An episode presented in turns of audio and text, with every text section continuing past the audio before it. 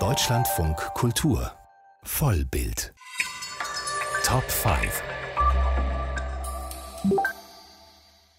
Vom Kampf Davids gegen Goliath erzählt der neue Film Percy, der am Donnerstag anläuft. Ein Film von Clark Johnson mit dem Hollywood-Haudegen Christopher Walken in der Hauptrolle.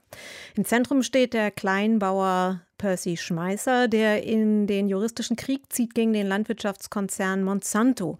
Denn auf seinen Feldern haben sich Monsantos genetische Rapspflanzen ausgebreitet und nun soll er eine Gebühr für die Benutzung des genmanipulierten Saatguts zahlen. Hartwig Tegler hat Percy zum Anlass genommen und eine Top 5 zusammengestellt, die vom Kampf Davids gegen Goliath handelt. Denn die Geschichte eines Menschen, der sich gegen einen scheinbar übermächtigen Gegner wehrt, ist vielleicht eine der beliebtesten im Kino. Lust auf einen Film? Das ist eine andere Gewichtsklasse. So wie David gegen, wie hieß er noch? Eher wie David gegen, wie hieß er noch, samt seiner ganzen verkorksten Familie. Sie nehmen den Kampf auf Sie. Geben uns Hoffnung. Würden Sie jetzt den Film starten? Platz 5. Michael Kohlhaas von Arnaud Depaillère. 2013. An einem Grenzposten muss Michael Kohlhaas zwei Pferde als Pfand zurücklassen. Als er sie zurückholen will, Ich suche meine Pferde, mein Herr. findet er nur heruntergekommene, verletzte Tiere. Ihr habt mich zum Besten gehalten. Ich ziehe vor Gericht, Herr. Die Klage des Mannes wird abgewiesen. Brennend vor Wut verwandelt sich nun der prinzipientreue Mann in einen Rächer, der einen blutigen Aufstand entfacht. Dieser Michael Kohlhaas ist ein Mann, in dessen moralischem Rigorismus sich aber auch die Abgründe eines Besessenen zeigen, ohne dass damit die Empörung über das zugefügte Unrecht relativiert wird. Der Furor, mit dem Kohlhaas, Mats Mikkelsen, gegen die korrupte Obrigkeit wütet und dafür am Ende hingerichtet wird, ist mithin auch von einer großen Unheimlichkeit. Ivi ist die Schwester von Michael Kohlhaas. Verstehen Sie, was ich Ihnen sage? Ja. Platz 4. Sind Sie bereit zu kooperieren? Nein.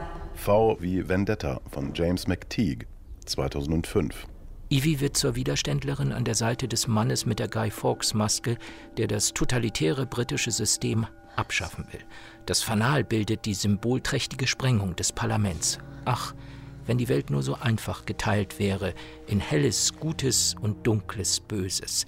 Goliath bekommt hier von David kräftig einige mit dem Holzhammer und Natalie Portman gibt dazu mit melancholisch-pathetischem Permanentblick den Blues zum Widerstandsmärchen.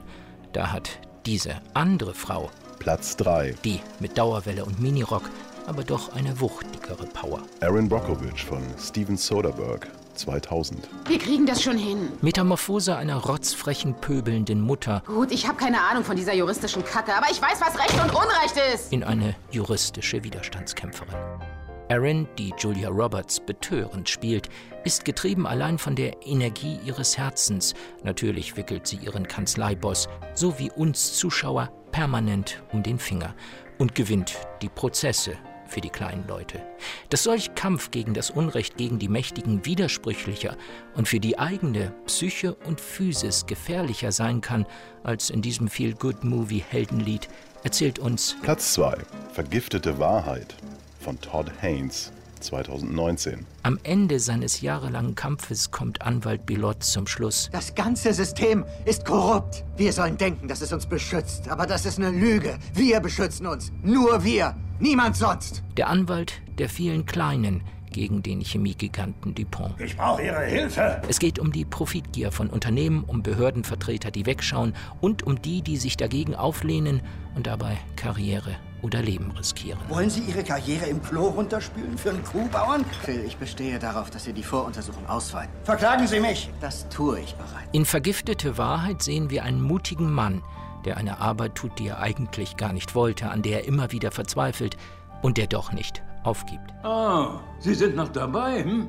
Ja, so ist es. Er ist nie zu Ende, dieser Kampf. Platz 1. Ich, Daniel Blake von Ken Loach. 2016. Hören Sie, ich hatte einen schweren Herzinfarkt.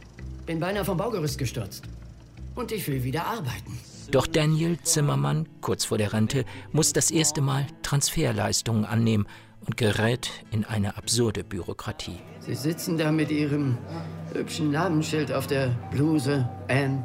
Ihnen gegenüber ein kranker Mann auf der Suche nach nicht existenten Jobs, die er gar nicht annehmen kann.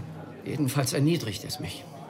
Es zermürbt mich. Von der strukturellen Gewalt des kapitalistischen Systems erzählt diese Geschichte eines Mannes, der gegen Abstieg und Erniedrigung kämpft und keine Sündenböcke sucht, sondern gar anderen hilft. Aber wenn man seine Selbstachtung verliert, ist man erledigt. Es gibt kein Happy End in Ich, Daniel Blake. Daniel stirbt, aber im Kampf gegen den systemischen Goliath hat Daniel seine Menschlichkeit bewahrt, indem er die bis zum Ende rigoros einforderte.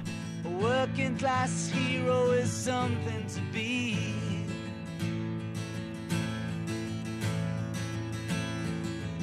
Working class hero is something to be.